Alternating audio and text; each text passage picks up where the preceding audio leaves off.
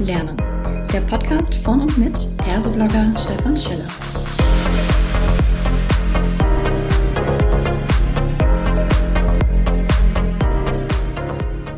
Hallo und herzlich willkommen zu einer weiteren Ausgabe von Klartext HR.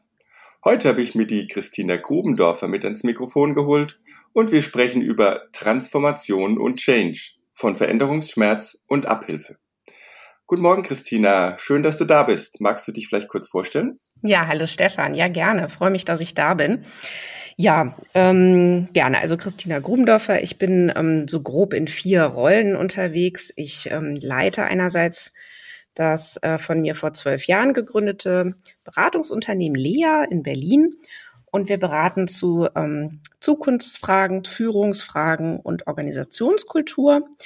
Und ähm, bin selbst seit jetzt fast 25 Jahren als Organisationsberaterin tätig und ähm, bilde auch seit knapp zehn Jahren systemische Organisationsberater und Beraterinnen aus. Ähm, das mache ich vorwiegend oder überwiegend mit Simon Weber Friends äh, zusammen. Und ähm, ja, seit einiger Zeit mache ich auch immer mehr Supervision für mhm. Berater, Beraterinnen und deren Projekte. Jetzt reden ja gerade alle Unternehmenslenker über die digitale Transformation. Und ich habe auch den Eindruck, dass viele Mitarbeitenden da auf der einen Seite etwas müde sind, weil sie sagen, boah, schon wieder dieses Thema, wann sind wir denn da mal durch? Mhm. Und zum anderen auch, dass sie sagen, ja, was verändert sich denn wirklich? Also ist es denn nur jetzt Gerede oder betrifft es mich? Ja. Die Frage konkret, wie erlebst du denn diese Transformationsbemühungen in den Unternehmen? Sind die Unternehmenslenker, die Unternehmen, die Organisationen bereit zu wirklicher Veränderung? Ja, ich denke, Sie sind bereit. Ähm, Sie wählen nur ganz häufig den falschen Ansatz. Und ähm, das hat dann auch zur Folge, dass die Mitarbeiter und Mitarbeiterinnen über die Maßen äh, strapaziert werden, aus meiner Sicht. Ne? Mhm. Und ähm, das möchte ich mal so erklären.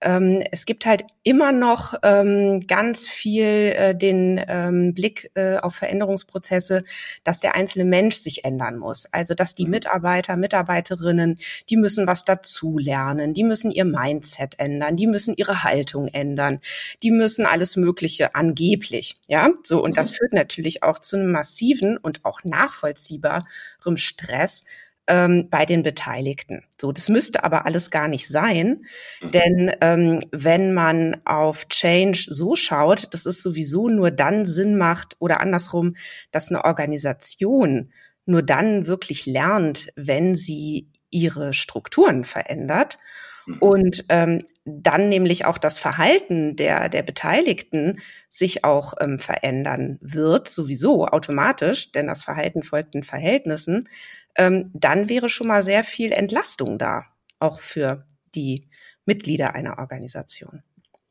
Das bedeutet also, wenn man jetzt sagt, das Unternehmen oder die Organisation steckt in der Transformation, dann reden wir genau über Aufbau oder Ablauforganisation, beides oder mehr? Was genau ist denn das, was da transformiert werden solle und von allem von wo nach wo?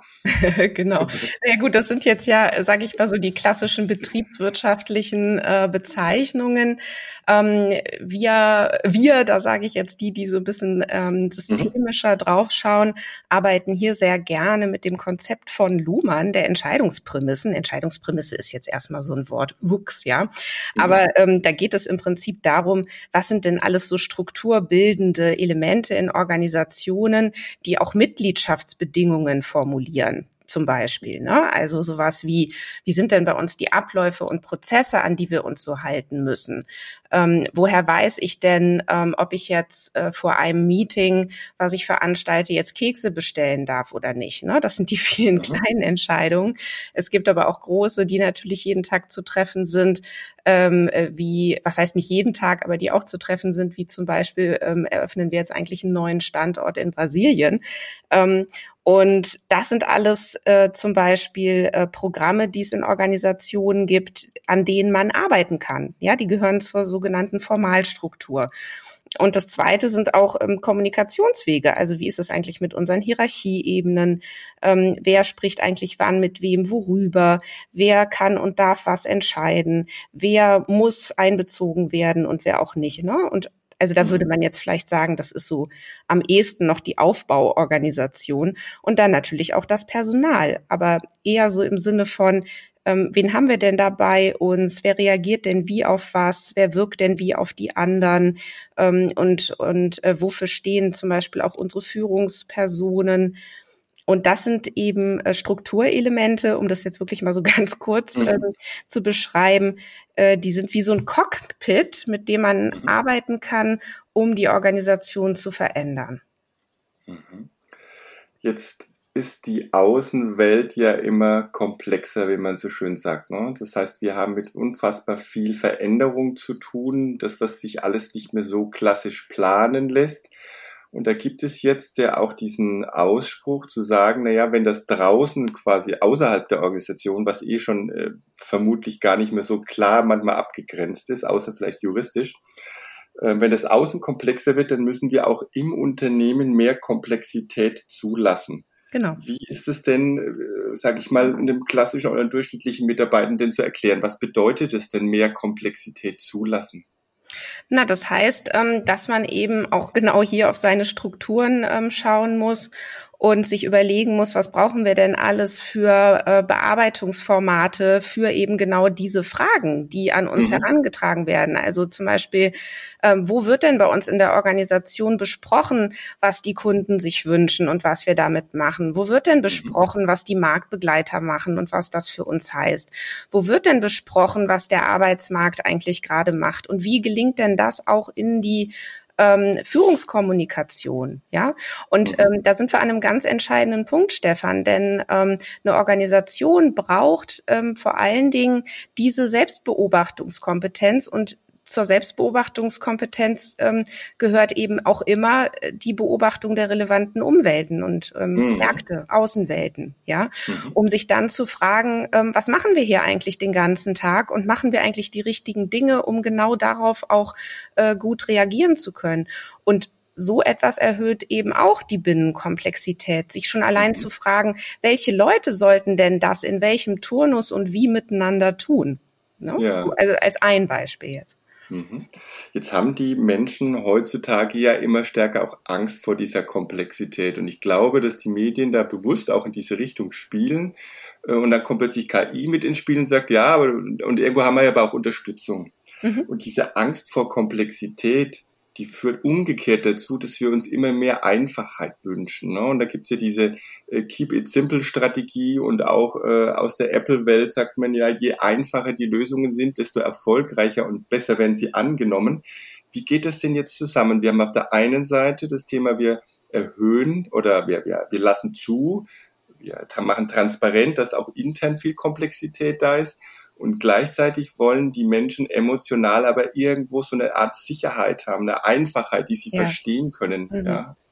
Das ist ja auch total verständlich. Ich meine, wir, wir, wenn man jetzt überhaupt mal neurowissenschaftlich draufschaut, ne, unser Gehirn freut sich über Gleichbleibendes, über mhm. Routinen, ne, da fühlen wir uns wohl, so, da können wir uns kaum gegen wehren. Das haben wir so richtig stark ja. anprogrammiert. So, das heißt, es ist völlig verständlich, dass Veränderung erstmal Sorge macht und also es gibt wirklich wenig Menschen, die sagen, hurra, grundlegende Veränderungen. Ja, also es ist mhm. doch total verständlich. So.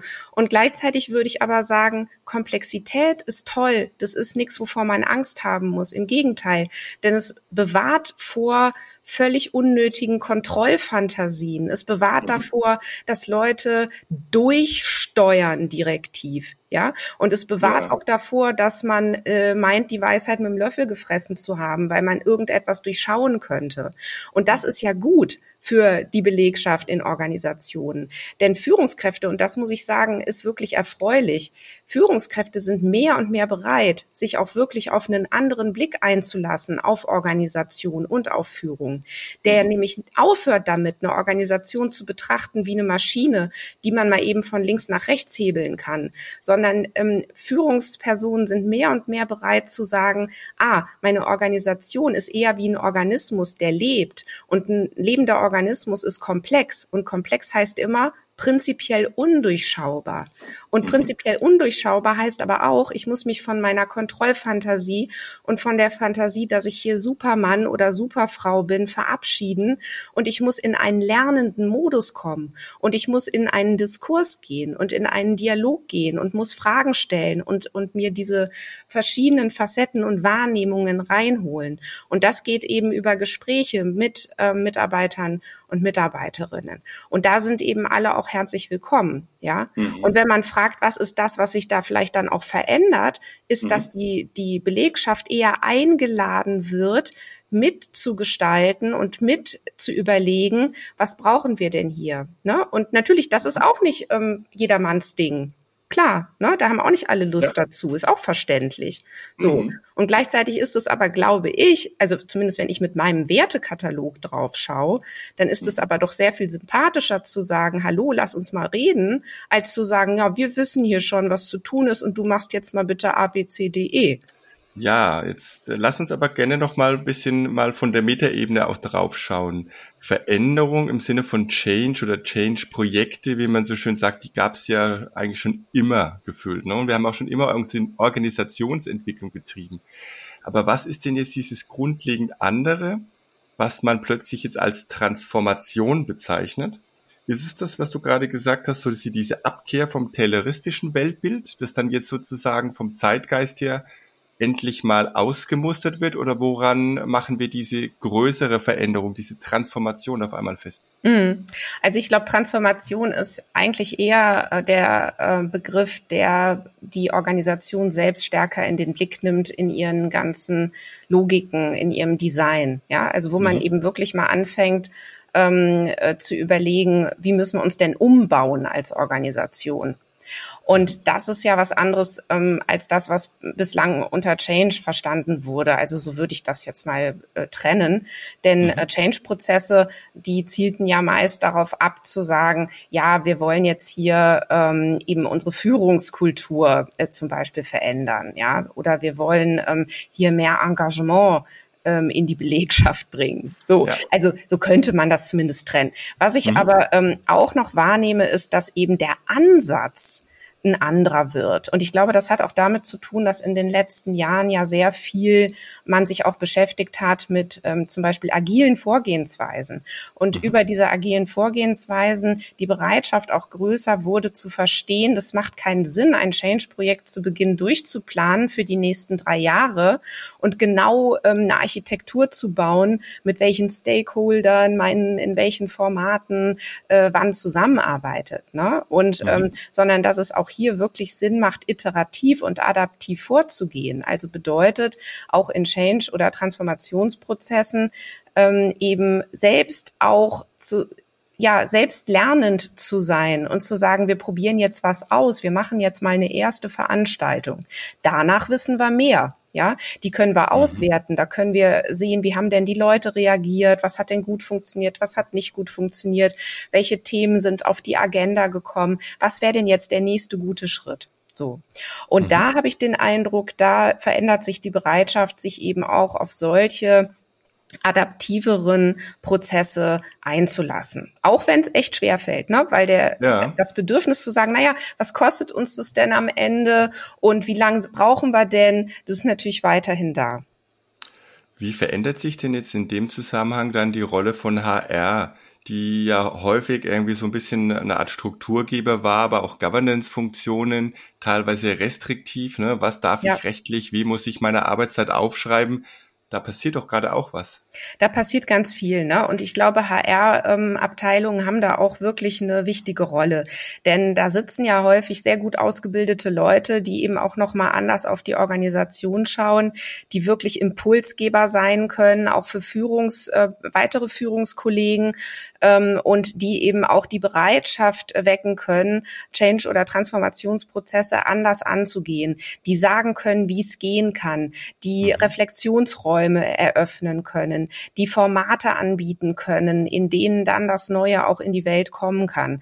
Und da hat HR aus meiner Sicht nach wie vor eine sehr wichtige Rolle und sollte die aber auch unbedingt annehmen jetzt, denn es passiert ja auch schon was anderes, nämlich ähm, ich sage jetzt mal Graswurzelbewegungen, mhm. Working Out Loud Circle. Ja, das heißt, die Veränderung, die passiert jetzt auch ohne HR. Da mhm. machen sich Leute auf die auf den Weg, auf die Reise und sagen, wir wollen hier Sachen verändern. Also so kritisch, wie man das jetzt auch sehen kann mit den Graswurzelbewegungen. Ja. Ähm, äh, HR muss auf jeden Fall dranbleiben. Jetzt mal eine, eine abschließende, vielleicht auch provokative Frage. Jetzt hat HR lange Zeit versucht, irgendwo auf Augenhöhe mit dem Business zu kommen, quasi Business-Partner zu werden. Und jetzt äh, sehen wir aber, dass gerade in dem Rahmen der Transformation sehr viel wieder Blick auf die Menschen gerichtet werden muss. Wo sollte sich den HR denn jetzt äh, stärker engagieren? Quasi im Business mitreden oder doch sagen, nee, jetzt werden wir hier gerade wieder an der Front Mensch gefordert? Ich finde, das schließt sich überhaupt nicht aus. Also ich, ähm, also A, seh, also nehme ich es nicht ganz so wahr wie du, Stefan. Also mhm. ähm, ich, ich glaube, dass, ähm, dass es äh, ist so ein bisschen so dieses noch nicht und nicht mehr. Also ich glaube, HR hat es noch nicht geschafft, da anzukommen, wo es, wo sie hin wollten. Ähm, und, und, und es braucht es jetzt aber auch nicht mehr. also, ja. jetzt brauchen wir noch mal andere Wege. Mhm. Und ähm, es muss aber beides weiter passieren. Also es muss natürlich weiter äh, auf Augenhöhe gearbeitet werden mit Führungskollegen und es muss weiter ähm, auf die Mitglieder der Organisation geschaut werden, was die alles brauchen und wie man die unterstützen kann. Sehr schön. Wunderbare Abschlussworte, liebe Christina. Es hat mich sehr gefreut, dass du da warst. Ich drücke ja. euch für die weitere Begleitung von Unternehmen alle Daumen. Ja, vielen Dank. Macht auf jeden Fall äh, sehr, sehr große Freude und danke für die Einladung, Stefan.